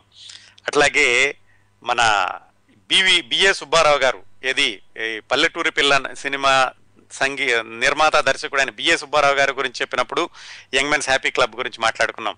సావిత్రి గారి గురించి చెప్పుకున్నప్పుడు కూడా మాట్లాడుకున్నాం. ఈ క్లబ్ తరఫున ఆయన నా- ఆవిడ నాటకాలు వేయడానికి కాకినాడ వచ్చారు. అక్కడ పృథ్వీరాజ్ కపూర్ చూశారు అని కూడా చెప్పుకున్నాం. ఇట్లా ఇంతమందిని కళాకారుల్ని తయారు చేసినటువంటి యంగ్ మెన్స్ హ్యాపీ క్లబ్ పంతొమ్మిది వందల పదహారు మొదలైందటండి. అంటే ఇంకో రెండు సంవత్సరాల్లో అది మొదలై వంద సంవత్సరాలు అవుతుంది. ఆదినారాయణరావు గారు అంతవరకు జగన్మోహిని విలాస సభ అనే నాటక సంస్థలో నాటకాలు వేస్తున్నారు కదా అక్కడి నుంచి ఈ యంగ్ మెన్స్ హ్యాపీ క్లబ్ తరఫును కూడా నాటకాలు వేయడం మొదలుపెట్టారు. వాళ్ళకు కూడా నాటకాలు రాసి పెట్టారు. సంగీత దర్శకత్వం చేసేవాళ్ళు దర్శకత్వం చేసేవాళ్ళు. ఈ యంగ్ మెన్స్ హ్యాపీ క్లబ్లో ఆయన నాటకాలు వేస్తూ ఉండగా ఒకరోజు ఏం జరిగిందంటే ఈయనకి పెద్దాపురంలో ఒక మిత్రుడు ఉన్నాడు. ఆయన పేరు నోకయ్య. ఈయనకంటే పెద్ద ఆయనే. మిత్రుడంటే ఈయన వయసు కాదు ఈయనకంటే చాలా పెద్ద ఆయన. ఆయన కూడా నాటకాలు రాసి వేసేవాడు. ఈ నాటకాల పరిచయం వీళ్ళిద్దరికి. ఒకరోజు కాకినాడలో ఆదినారాయణరావు గారు ఎక్కడో మార్కెట్కి వెళుతూ ఉంటే ఆ నోకయ్య గారు సైకిల్ మీద కనిపించాడు. బాగున్నావంటే బాగున్నావా అని మాట్లాడుకున్నారు. ఇద్దరికి పరిచయం ఉంది కాబట్టి. మాటల సందర్భంలో నోక్కయ్య గారు ఏం చెప్పారంటే ఇదిగో ఈ పిల్లని చూసావా? ఈ మా అమ్మాయి ఈ అమ్మాయిని నాటకాల్లో పెడదాం అనుకుంటున్నాను అని ఆదినారాయణరావు గారికి చెప్పారు. ఎందుకంటే ఆదినారాయణరావు గారు అప్పటికే యంగ్ మెన్స్ హ్యాపీ క్లబ్లో చాలా చురుకైనటువంటి పాత్ర పోషిస్తున్నారు. ఎవరు ఈ అమ్మాయి అని అడిగితే మా అమ్మాయే పేరు అంజనీ కుమారి అని చెప్పారు. ఆ పిల్లకి అప్పట్లో తొమ్మిది పది సంవత్సరాల వయసు ఉంటుంది. సరే ఆదినారాయణరావు గారు చూసి ఏమైనా మరి నాటకాలు ఏమైనా అనుభవం ఉందా? అని అడిగారు. ఓ, వాళ్ళ నాన్నగారు ఏం చెప్పారంటే నాటకాల్లో అంటే పెద్దగా ఏమి అనుభవం లేదు. అయితే చిన్నప్పుడు నేను నాటకాలు వేసేటప్పుడు ఈ పిల్ల రెండు మూడు సంవత్సరాల క్రితం హరిశ్చంద్ర నాటకం నేను వేస్తుంటే దాంట్లో లోహితాసుడి వేషం వేయించాడు భద్రాచార్యులు గారు అని ఆయన. అంతకుమించి పెద్దగా అనుభవం లేదు. ఇప్పుడే నాటకాల్లో చేరుద్దాం అనుకుంటున్నాను అని ఈయనకి చెప్పారు ఆదినారాయణరావు గారికి. సరే నువ్వు నాకు బాగా తెలుసు కదా మరి నీ దగ్గర ఉంచుకుని ఈ పిల్లకి నాటకాల్లో నటన నేర్పిస్తే కనుక బాగుంటుంది నాకు ధైర్యంగా ఉంటుందని ఆ నౌకయ్య గారు చెప్పారు. సరే దాందే ఉంది పర్వాలేదులే నేను ఉంచి నాటకాలు అవి నేర్పిస్తాను అని ఆదినారాయణరావు గారు అన్న- అన్న మీదట ఆ ధైర్యంతో నౌకయ్య గారు వాళ్ళ అమ్మాయి అంజనీ కుమార్ని ఆదినారాయణరావు గారి దగ్గర వదిలేసి ఆయన పెద్దాపురం వెళ్ళారు. ఆ విధంగా అంజనీదేవి అనేటటువంటి ఆ చిన్న పిల్ల ఆదినారాయణరావు గారి ఇంట్లో ఉండి ఆ amateurs happy young men's happy club ద్వారా నాటకాలు వేయడానికి మొదలుపెట్టారు. ఆయన అక్కడ నాటకాలు వేయడం అలాగే గానం నాట్యం ఇవన్నీ నేర్పడం మొదలుపెట్టారు. ఆ రోజుల్లో ఏంటంటే యంగ్ మెన్స్ హ్యాపీ క్లబ్ వాళ్ళు కేవలం నాటకాలు నేర్పడమే కాకుండా ఆ తమ దగ్గర నాటకాలు నేర్చుకునే వాళ్ళకి స్కూల్లో చదువు కూడా చెప్పిస్తూ ఉండేవాళ్ళు. ఆ విధంగా ఆవిడ స్కూల్కి కూడా వెళుతూ ఉండేది. ఆవిడకి నాటకాల్లో గురువు దైవం అన్నీ కూడా ఆదినారాయణరావు గారే. పొద్దున్నే ఆ చిన్నపిల్లని సైకిల్ మీద కూర్చోబెట్టుకుని ఆయన వెళుతూ సినిమా కబుర్లని చెప్తుండేవాళ్ళు. ఆయన చెప్పేటటువంటి విశేషాలు అవన్నీ విని ఎందుకంటే ఆయనకి బహుముఖ ప్రజ్ఞత్వం నాటకాలు రాయడం దర్శకత్వం వీటన్నిటిలో అనుభవం ఉంది కదా ఆ విశేషాలని చిన్నపిల్లకి చెబుతూ ఉండేవాడు దాంతో ఆవిడ సర్వస్వం ఆదినారాయణరావు గారే అన్నట్టుగా భావిస్తూ ఉండేవాళ్ళు నాటకాలు కూడా నేర్చుకుంటూ ఉన్నారు. ఇలా జరుగుతూ ఉండగా ఒకసారి ఏలూరుకి చెందినటువంటి తాండ్ర సుబ్రహ్మణ్యం అనే ఆయన ఒక సినిమా తీస్తూ వీళ్ళ దగ్గరికి వచ్చి మీ అమ్మాయికి సినిమాల్లో వేషం ఇస్తాను అని నోకయ్య గారికి చెప్పారు. ఆ సినిమా పేరు మేనరికం. ఆ రోజుల్లో సినిమాలు బొంబాయిలోను కలకత్తాలోను తీసేవాళ్ళు. మద్రాసులో తర్వాత తర్వాత రోజుల్లో వచ్చినాయి. సరే ఆయన ఆదినారాయణరావుని అడిగారు. ఏమండి మరి ఇట్లా మా అమ్మాయికి సినిమాలో వేషం ఇస్తానంటున్నాడు ఆయన ఏం చేయమంటారు అని. ఆదినారాయణరావు గారు ఏమన్నారంటే మంచి అవకాశమేనండి. వచ్చిన అవకాశం పోగొట్టుకోవడం ఎందుకు? వెళ్ళండి బొంబాయి అని ప్రోత్సహించారు. నూకయ్య గారు అంజనీ కుమార్ని తీసుకుని బొంబాయి వెళ్ళారు. ఆ మేనరకం అనేటటువంటి సినిమా మొదలు పెట్టడం చాలా ఆలస్యమైంది. వీళ్ళైతే ఎక్కడో పెట్టారు బసకి. ఈలోగా బొంబాయిలో మత కల్లోలాలు వచ్చినాయి. దాంతో ఇంకా ఆ సినిమా ముందుకు వెళ్ళలేదు. వీళ్ళకి వెనక్కి రావడానికి కూడా వాళ్ళ దగ్గరికి డబ్బులు లేవు. ఆవిడ దగ్గర ఉన్న నగలేవో అమ్ముకుని ఆ డబ్బులతో మళ్ళా రైలు టికెట్ కొనుక్కుని వెనక్కి మళ్ళీ ఆదినారాయణరావు గారి దగ్గరికి వచ్చేసారు. వచ్చేసి ఇక ఈ అవకాశం పోయింది సినిమాలొద్దు సినిమాలు వద్దు ఏమొద్దు మీ దగ్గర నాటకాలే నేర్చుకుంటూ ఉంటుంది అని ఆ నౌకయ్య గారు అంజనీ కుమార్ని కాకినాడలో వదిలేసి ఆయన పెద్దాపురం వెళ్ళిపోయారు. ఆదినారాయణరావు గారు కొన్ని నాటకాలు రాశారని చెప్పుకున్నాం కదా అందులో సతీ సక్కుబాయి ఒక మంచి నాటకం. దాంట్లో ఈ అంజనీ కుమారి చాలా ముఖ్య పాత్ర పోషిస్తూ ఉండేది. ఆ అంజనీదేవితోటి సతీ సక్కుబాయి నాటకం ట్రూప్ తోటి కేవలం కాకినాడలోనే కాకుండా ఆంధ్రదేశంలోని ముఖ్య నగరాలన్నింటిలోనూ కూడా ఆ నాటకాన్ని ప్రదర్శిస్తూ ఉండేవాళ్ళు. అలా రకరకాల ప్రదేశాల్లో ఈ నాటకాన్ని ప్రదర్శిస్తూ ఒకసారి సాలూరులో కూడా నాటకం ప్రదర్శించేటటువంటి సందర్భం వచ్చింది. సాలూరు అంటే ఆదినారాయణరావు గారు చిన్నప్పుడు అక్కడ సంగీతం నేర్చుకున్నారని చెప్పుకున్నాం కదా అక్కడ ఈ నాటకాన్ని చూసి అక్కడ ఉన్నటువంటి పండితులు కొంతమంది ఒక సభ పెట్టి ఆదినారాయణరావు గారికి వినోద వాగ్గేయకారక అనేటటువంటి బిరుదు కూడా ఇచ్చారు. ఎందుకు సంగీతానికి కాదు నాటకం రాసినందుకు ఆయనలోని సాహిత్యాభిలాషకు కూడా అక్కడ గుర్తింపు దొరికింది. ఇట్లా జరుగుతూ ఉండగా అంజనీ కుమారికి రంగస్థలం మీద మంచి పేరు వచ్చింది. చాలామంది నాటకాల్లో వేయించమని అడుగుతున్నారు. ఎక్కువగా ఆదినారాయణరావు గారి నాటకాల్లోనే నటిస్తూ ఉండేది. ఆ సమయంలో అంజనీ కుమారికి పెళ్ళి చేద్దాము అని ఇంట్లో పెద్దవాళ్ళు నిర్ణయించుకున్నారు. ఆ అమ్మాయి ఏమైందంటే నాకు సర్వస్వం ఆదినారాయణరావు గారే. ఏమైనా సరే ఈయన్నే పెళ్ళి చేసుకుంటాను వేరే వాళ్ళని పెళ్ళి చేసుకోను అని ఆ అమ్మాయి ఇంట్లో వాళ్ళకి ఖచ్చితంగా చెప్పింది. అప్పటికే ఆదినారాయణరావు గారికి వివాహం అయ్యింది. ఆ విషయం కూడా వాళ్ళు నచ్చజెప్పి చూశారు. ఏమైనా చెప్పండి నేను ఆయన్ని తప్ప వేరే వాళ్ళని పెళ్ళి చేసుకోను అని ఆవిడ ఖచ్చితంగా చెప్పడంతో అంజనీదేవి గారిని ఆదినారాయణరావు గారికి ఇచ్చి వివాహం చేశారు. ఆ విధంగా ఆదినారాయణరావు గారి జీవితంలో అంజనీదేవి ప్రవేశించడం జరిగింది. ఇదండి జరిగింది. ఈ ముఖ్యమైన మలుపు తర్వాత ఆదినారాయణరావు గారు అసలు సినిమాల్లోకి వెళదామని ఎప్పుడు అనుకోలేదు. ఇక్కడ నాటకాలే జీవితంగా గడుస్తుంది ఆయనకి. అలాంటి సందర్భంలో ఆయన సినీ రంగంలో ప్రవేశించేటటువంటి అవకాశం అంజనీదేవి గారి ద్వారా వచ్చింది. అది ఎలా జరిగింది? అంజనీదేవి గారిని సినిమాల్లోకి ఎవరు రమ్మని పిలిచారు? ఇప్పుడు నాటకాల్లో కొనసాగుతూనే ఉన్నారు. ఆదినారాయణరావు గారు బర్మా షెల్ ఎమెచ్యూర్స్ అనే నాటక సంస్థకి స్ట్రీట్ సింగర్స్ అనే ఒక నాటకం రాశారని మనం విన్నాం కదా? ఆ నాటకంలో కూడా అంజనీ కుమారి ప్రముఖ పాత్ర వహిస్తూ ఉండేది. ఆ నాటకంతో ఆవిడకి చాలా పెద్ద పేరు వచ్చింది. కేవలం కాకినాడ చుట్టుపక్కల ప్రదేశాల్లోనే కాకుండా మద్రాసులో కూడా ఆ నాటకాన్ని ప్రదర్శించినప్పుడు బ్రిటిష్ వాళ్ళు కూడా చూసి ఆమెకి చక్కటి సర్టిఫికేట్ ఇచ్చారు చాలా బాగా నటించింది అని. కాకినాడలో ఈ నాటకం ఒకసారి ప్రదర్శిస్తున్నప్పుడు అంజనీ కుమార్తో పాటుగా ఎస్వి రంగారావు గారు కూడా స్టేజ్ మీద ఉన్నారు. ఆయన ఇంకా సినిమాల్లోకి వెళ్ళలేదు.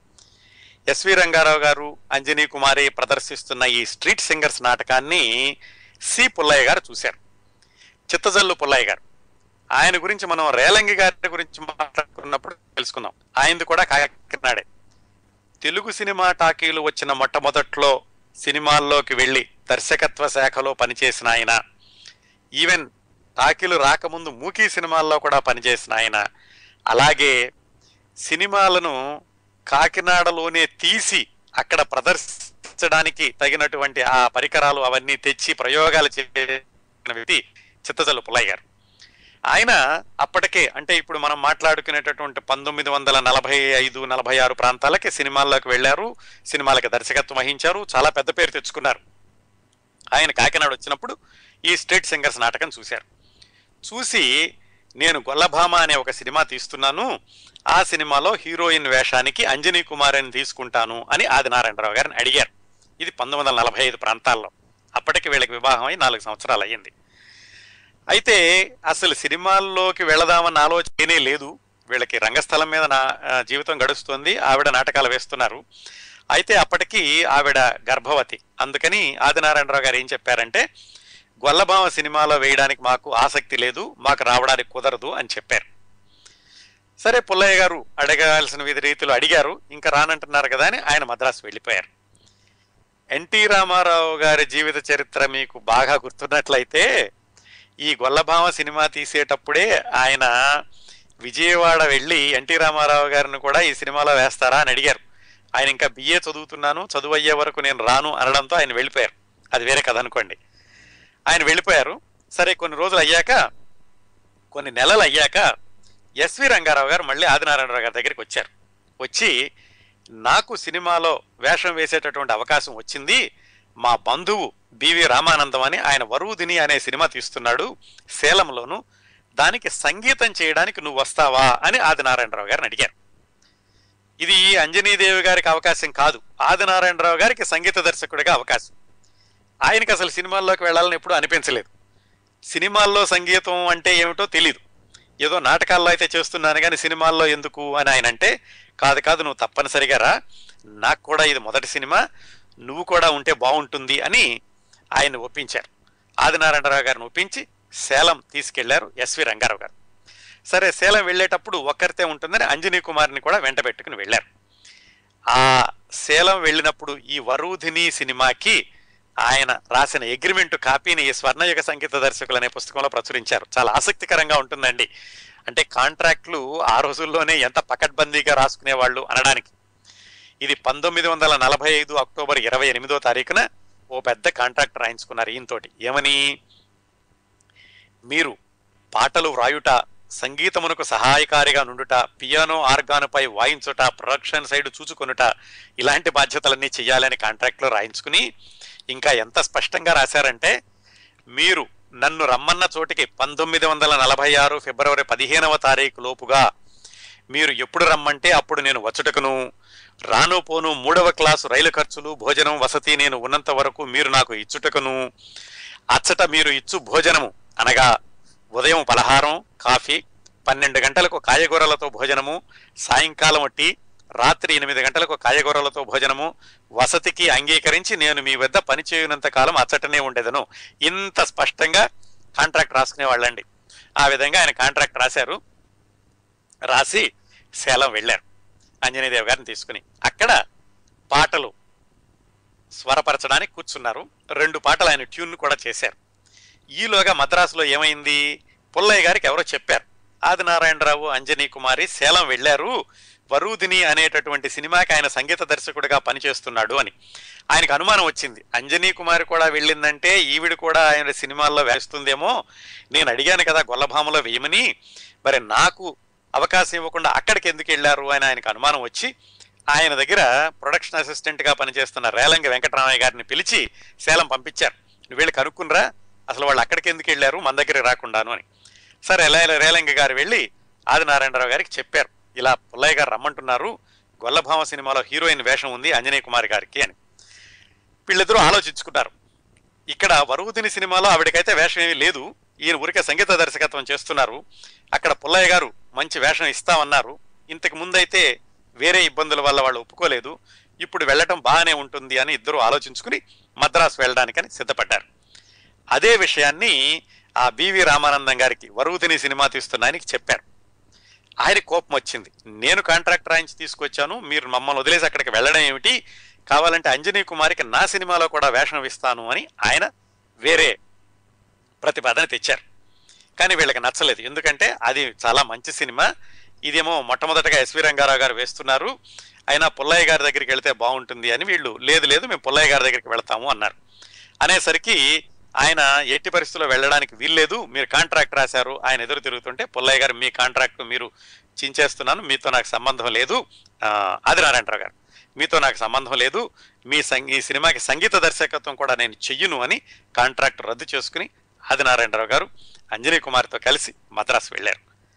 ఆ విధంగా ఎస్వి రంగారావు గారు నటించిన మొట్టమొదటి సినిమాకి రెండు పాటలకి స్వరపరచరు ఆదినారాయణరావు గారు. ఆ తర్వాత దాన్ని మానేసి మద్రాసు వెళ్ళారు. మద్రాసులో సి పుల్లయ్య గారు గొల్లభామ సినిమాలో హీరోయిన్గా అవకాశం ఇచ్చారు అంజనీ కుమారి గారికి. అక్కడ ఆ సినిమాలో ఆవిడ పేరుని అంజలీదేవిగా మార్చారు. అంజనీ కుమారి అంజలీదేవిగా గొల్లభామ సినిమాలో పేరుని హీరోయిన్ అయ్యారు. ఆ సినిమాలో ఆదినారాయణరావు గారికి ఏమీ అవకాశం లేదు. ఆదినారాయణరావు గారు వరువునికైతే సంగీత దర్శకత్వానికి వెళ్ళారు కానీ గొల్లభామ సినిమాకైతే కేవలం అంజనీదేవి గారి గురి- అంజనీ కుమారి గురించి పిలిపించారు. కాకపోతే ఈయన బహుముఖ ప్రజ్ఞత్వం తెలిసినటువంటి చిత్తజొల్లు పుల్లయ్య గారు ఆదినారాయణరావు గారితోటి ఒక పాట రాయించారు గొల్లభామలో. నిజంగా చెప్పాలంటే ఆదినారాయణరావు గారి పేరు మీద బయటకు వచ్చిన మొట్టమొదటి సినిమా ఐటమ్ ఏమిటి అంటే గొల్లభామ సినిమాలో హాయనిడిగా ఋతుశోభ అనేటటువంటి పాట. వరుదిని సినిమాలో ఆయన చేయడం అయితే రెండు పాటలకి సంగీత దర్శకత్వం చేశారు కానీ ఆయన పేరు మీద బయటికి రాలేదు అది. ఆ విధంగా గొల్లభామ సినిమా అద్భుతంగా ఆడింది. ఆ సినిమాలో నటిస్తూ ఉండగానే అంజలీదేవి గారికి మరొక నాలుగైదు సినిమాల్లో నటించేటటువంటి అవకాశం వచ్చింది. అట్లా దాదాపుగా వీళ్ళ వీరి యొక్క మద్రాసు జీవితం స్థిరపడుతోంది అనుకుని మిగతా సినిమాల్లో నటిస్తూ ఉండగా మళ్ళా ఈయంతో చిన్నప్పుడు హై స్కూల్లో చదువుకున్నటువంటి బిఏ సుబ్బారావు గారు ఆదినారాయణరావు గారిని పిలిపించారు. ఏమిటి అంటే నేను ఒక సినిమా తీస్తున్నాను నేనే నిర్మాత దర్శకుణ్ణి విజయవాడ నుంచి ఒక కొత్త కుర్రాడు వచ్చాడు అతన్ని నేను హీరోగా తీసుకుంటున్నాను. ఈ సినిమాకి నువ్వు సంగీత దర్శకత్వం చెయ్యాలి అని ఆదినారాయణరావు గారిని పిలిచారు. హీరోయిన్ కూడా అంజలిదేవి గారు.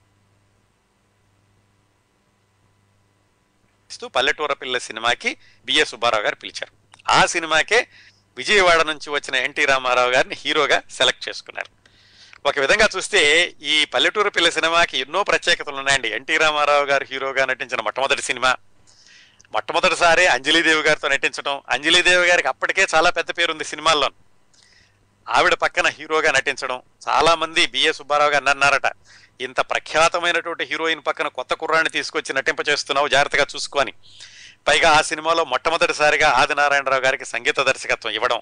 ఇంతే కాకుండా ఆ సినిమాని పల్లెటూరు పిల్ల సినిమాని ఒక ఇంగ్లీషు నాటకం ఆధారంగా తెలుగులో రాయించుకున్నారు.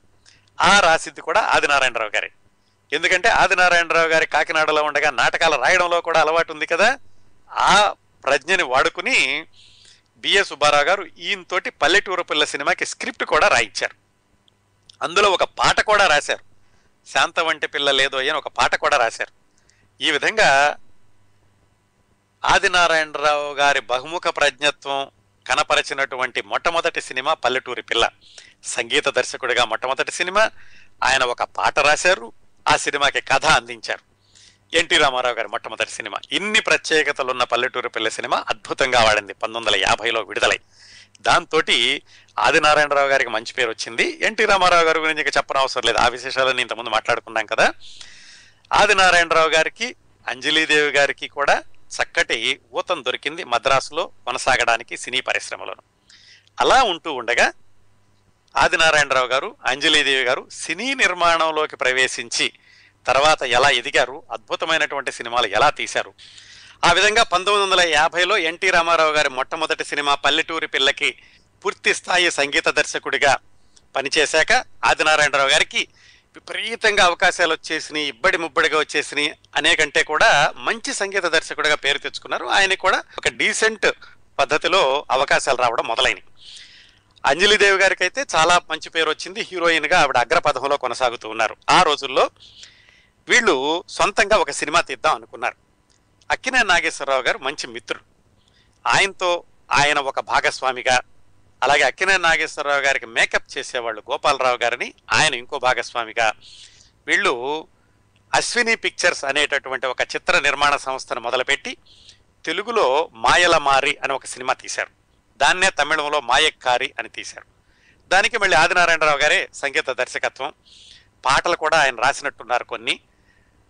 ఆ సినిమా కూడా బాగా ఆడింది. బ్రహ్మాండంగా అని కాదు కానీ నష్టం రాలేదు. వీళ్ళిద్దరికీ మంచి చిత్ర నిర్మాణ సంస్థ అని పేరు తెచ్చిపెట్టింది చక్కగా ఆడింది. దాంతో ఇంకా చిత్ర నిర్మాణాన్ని ముందుకు కొనసాగించాలనుకున్నారు. కాకపోతే అశ్విని పిక్చర్స్ అనే దాన్ని మాత్రం ముందుకు కొనసాగలేదు. ఎందుకనో ఆ చిత్ర నిర్మాణ సంస్థని అక్కడ ఆపేసేసి మళ్ళీ పంతొమ్మిది వందల యాభై ఒకటిలో అంజలి పిక్చర్స్ అనేటటువంటి నిర్మాణ సంస్థను మొదలుపెట్టి ఆదినారాయణరావు గారు ఆయన సొంతంగా సినిమాలు తీయడం ప్రారంభించారు. ఆ అంజలి పిక్చర్స్ అనేటటువంటి బ్యానర్ మీద వాళ్ళు తీసిన మొట్టమొదటి సినిమా పరదేశి. ఈ సినిమాకి ఒక ప్రత్యేకత ఉందండి. అదేంటంటే శివాజీ గణేశన్ గారిని మొట్టమొదటిసారిగా తెలుగులోకి పరిచయం చేసిన సినిమా పరదేశి. ఆ సినిమా తీసింది ఆదినారాయణరావు గారు అంజలిదేవి గారు అన్నమాట. ఆ సినిమా ఒక మాదిరిగా ఆడింది. ఇక దాని తర్వాత ఎలాగూ వరుసనే సినిమాలు తీద్దాం అనుకున్నప్పుడు ఆదినారాయణరావు గారు వేరే సినిమాలకి సంగీత దర్శకత్వం చేయడానికి అంత ఉత్సాహం చూపించకుండా కేవలం తన సినిమాలకి మాత్రమే తాను సంగీత దర్శకత్వం చేసుకుంటూ కొనసాగారు. ఏదో ఒక ఆయన మాత్రం బాగా బలవంతం చేస్తే అన్నదాత అని ఒక సినిమాకి మాత్రం ఆయన వేరే సినిమాకి సంగీత దర్శకత్వం చేశారు. ఈ అంజలి పిక్చర్స్ మీద పరదేశి అయ్యాక రెండో సినిమా అనార్కలి. ఇందాక మొట్టమొదట్లో పాట విన్నాం కదా. ఆ సినిమా తీశారు. ఆ అనార్కలి సినిమా వేదాంతం రాఘవయ్య గారు దర్శకుడు. ఆ సినిమా అద్భుతంగా ఆడింది. పాటలకి చాలా మంచి పేరు వచ్చింది. చెప్పుకున్నాం కదా ఇప్పటికి కూడా రాజశేఖర నీపై మోజు తీరరాయిద్రా అన్న పాటను ఉదాహరించకుండా తెలుగు సినిమాల్లో మంచి పాటల జాబితా పూర్తి కాదు. ఆ రెండో సినిమా అయిపోయాక అప్పుడు వచ్చిందండి. అద్భుత అత్యద్భుతమైనటువంటి విజయం సాధించి పెట్టిన సినిమా సువర్ణ సుందరి. మూడో సినిమా ఏం తీద్దాం అనుకుంటున్నప్పుడు ఆదినారాయణరావు గారు కాశీ మజీ కథలు తీసుకుని దాంట్లో నాలుగైదు అల్లుకుని ఆయనే కథ తయారు చేసుకున్నారు. అయితే ఈ సువర్ణ సుందరి టైటిల్స్లో మాత్రం కథ ఆదిత్య అని ఉంటుంది. అది ఎవరో కాదు ఆదినారాయణరావు గారే. ఆయనే కథ రాసుకుని ఆ సినిమా మొదలుపెట్టారు. దాంట్లో ఆయన ఆయనకి చిరపరిచితం ఉన్నటువంటి వ్యక్తి అనార్కలి సినిమాలో నటించినటువంటి అక్కినే నాగేశ్వరరావు గారిని అడిగారు. కాకపోతే ఆ సువర్ణ సుందరి సినిమా అంతా కూడా హీరోయిన్ ఓరియంటెడ్గా నడుస్తుంది. అందుకని అక్కినే నాగేశ్వరరావు గారు చెప్పారట ఇది చాలా హీరోయిన్ ఓరియంటెడ్గా నడుస్తుంది నేనేమో మరి హీరోగా కొనసాగుతున్న రోజుల్లో ఇంత చిన్న పాత్ర వేస్తే బాగుండదేమో అయినా కానీ మీ మీద ఉన్నటువంటి గౌరవంతో నేను ఈ పాత్ర వేస్తున్నాను అని చెప్పి ఆయన సువర్ణ సుందరిలో నటించారు. ఈ సువర్ణ సుందరి సినిమాకి ఇంకొక ప్రత్యేకత కూడా ఏమిటంటే మాయాబజార్ సినిమా విడుదలై ఘన విజయం సాధిస్తూ ఆంధ్రదేశాన్ని ఒక ఊపు ఊపేస్తున్న రోజుల్లో ఈ సువర్ణ సుందరి విడుదలయ్యింది. మాయాబజార్ విడుదలయ్యాక నెల రోజులకో ఏమో ఈ సినిమా వచ్చిందండి. అందుకని చాలా మంది భయపడ్డారు. మొట్టమొదట్లో అసలు ఈ సినిమా సినిమా గురించి ఎవరు పట్టించుకోలేదు. సువర్ణ సుందర్ ఎందుకంటే అందరూ మాయాబజార్ గొడవలో ఉన్నారు. అలాంటిది ఒకటి రెండు వారాలు అయ్యాక సువర్ణ సుందరి సినిమాకి కూడా అత్యద్భుతమైనటువంటి పేరు వచ్చింది. మాయాబజార్ సినిమాకి వచ్చి టికెట్లు దొరకని వాళ్ళందరూ మళ్ళీ ఈ సువర్ణ సుందరికి వచ్చి ఈ సినిమాని కూడా సూపర్ డూపర్ హిట్ చేశారు. అందులో సినిమా ఎంత విజయవంతమైందో పాటలు కూడా ఎప్పటికీ కూడా అత్యద్భుతమైనటువంటి పాటలుగా తెలుగు ప్రేక్షకులకు గుర్తుండిపోయినాయి. ఇందాక విన్నాం కదా విలువకురా అలుకకురా అనే పాట. అలాగే ఈ సినిమాలో ఇంకొక పాట ఉంది హాయి హాయిగా ఆమని సాగే. ఇప్పుడు వినబోతున్నారు ఆ పాటని. ఆ పాట కూడా చాలా మంచి పేరు తెచ్చిపెట్టింది ఆదినారాయణరావు గారికి. ఆ సినిమా తెలుగులో అత్యద్భుతంగా ఆడేసరికి దాన్ని హిందీలో తీద్దాము తమిళంలో కూడా తీద్దాము అని ఆలోచించుకున్నారు. ఆలోచించుకుని హిందీలో మళ్ళా తీయడం కంటే కూడా దాన్ని డబ్బింగ్ చేద్దాం అనుకున్నారు. అని లతా మంగేష్కర్ గారిని పిలిచి ఈ పాటలన్నీ వినిపించారు సినిమా చూపించారు. ఈ సినిమాని మేము హిందీలో డబ్ చేద్దాం అనుకుంటున్నాము మీరు పాటలు పాడాలి అని. ఆవిడ సినిమా అంతా చూశాక ఏం చెప్పారంటే ఇది డబ్బింగ్ చేస్తే గనక దీనిలో ఆత్మ పోతుందండి మీరు మళ్ళా తీయండి పాటలైతే నేను పాడతాను మళ్ళా తీయండి అని చెప్పారు.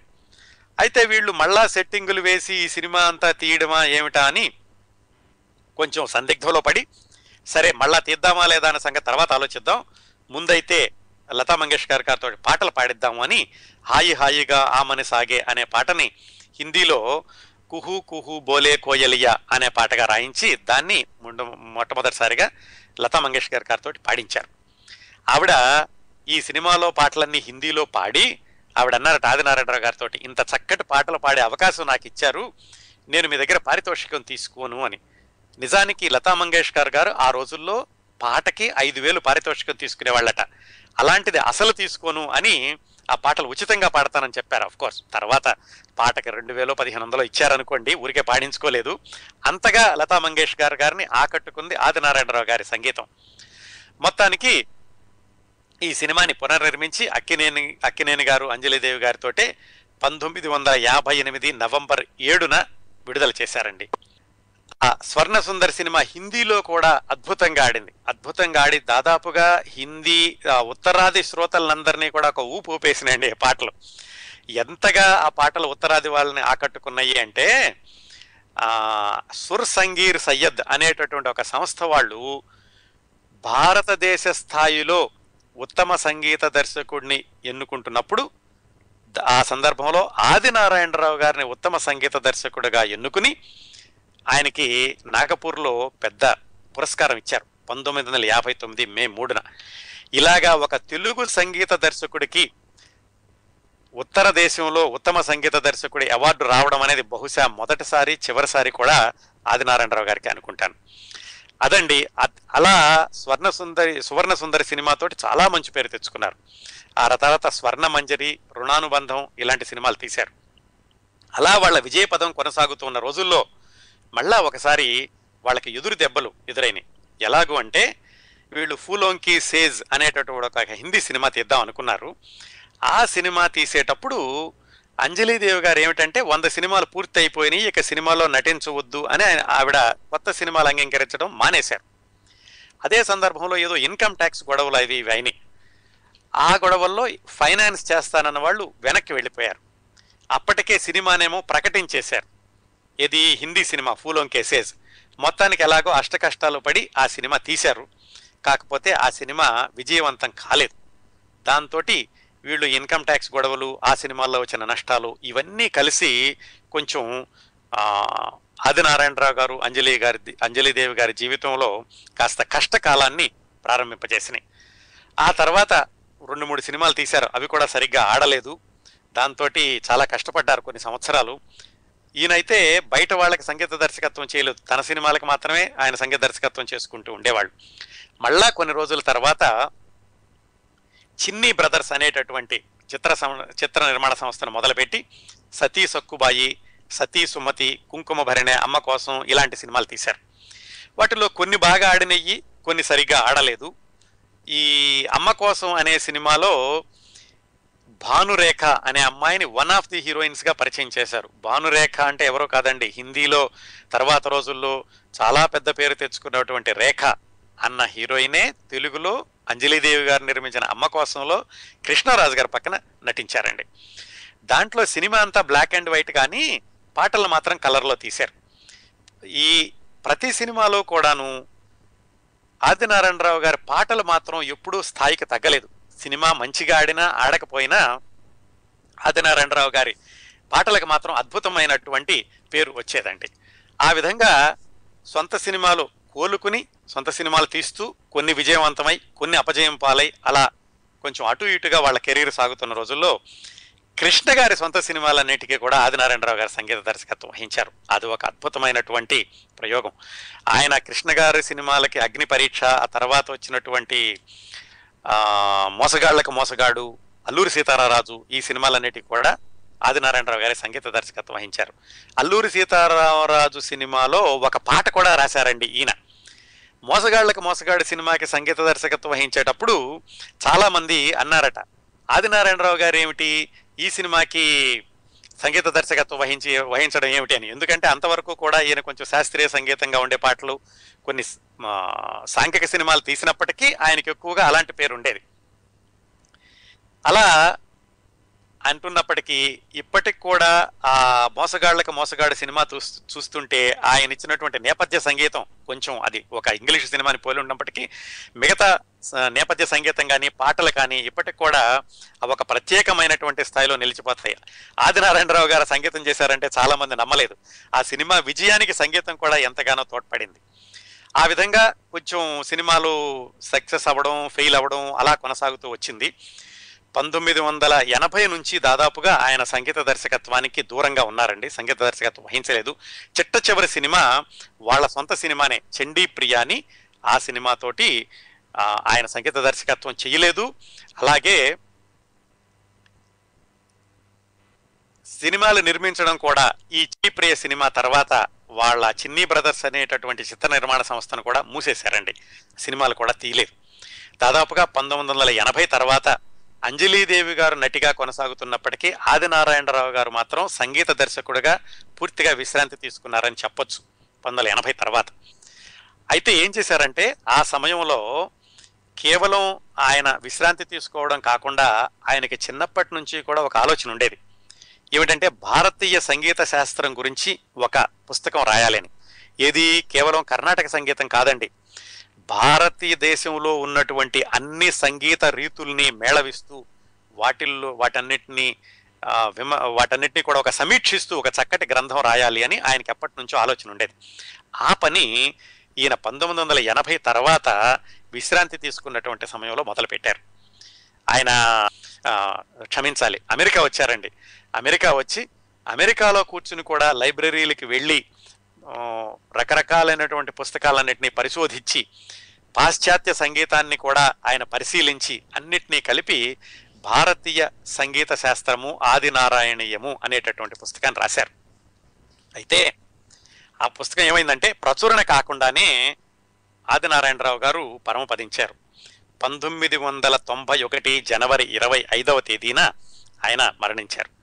ఆయన చిట్ట చివరి కోరికగా అంజలిదేవి గారికి చెప్పారట ఆ పుస్తకాన్ని మాత్రం ఎట్లాగైనా సంగీతాభిమానుల సమక్షంలోకి వెళ్ళేటటువంటి చూడు వెళ్ళేలాగా చూడు ఆ పుస్తకం నా జీవ నా జీవితంలో నేను పూర్తి చేయాలనుకున్నటువంటి ఒక ఉత్కృష్టమైన ప్రణాళిక అని ఆ- ఆయన అంజలిదేవి గారికి చెప్పారట.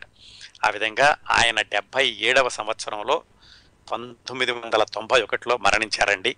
ముందు చెప్పుకున్నట్టుగానే ఆయన సంగీతం సమకూర్చింది కేవలం ముప్పై ఐదు సినిమాలు ముప్పై సంవత్సరాల్లో అయినప్పటికీ ఆయన తీసిన సినిమాల్లో అత్యద్భుతమైన విజయం సాధించినవి పరాజయం పాలైనవి ఉన్నప్పటికీ మంచి సంగీత దర్శకుడ దర్శకుల జాబితాలో ఆదినారాయణరావు గారి పేరు తప్పనిసరిగా ఉంటుంది. ఆయన స్వరపరిచినటువంటి గీతాలు కూడా మంచి గీతాల జాబితాలో చోటు చేసుకుంటాయి.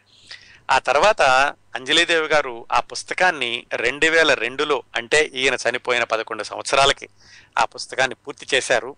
బాపు గారితో ముఖ చిత్రం వేయించారు. అది చక్కటి గ్రంథం.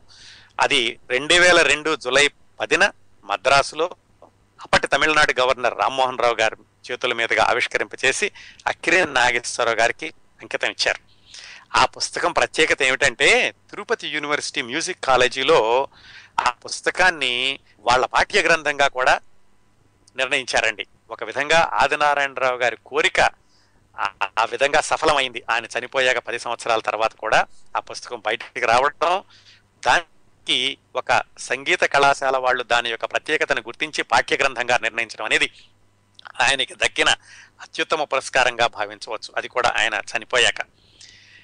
అంతేకాకుండా అంజలిదేవి గారు రెండు సంవత్సరాల క్రిందటి నుంచి ప్రతి సంవత్సరం కూడా ఒక పురస్కారాన్ని ఆది ఆదినారాయణరావు గారి పేరు మీద ఒక పురస్కారాన్ని ఇస్తున్నారు. మొట్టమొదటిసారిగా ఆ పురస్కారాన్ని రెండు వేల పదకొండులో అంజలిదేవి గారికి క్షమించాలి పి సుశీల గారికి ఇచ్చారండి.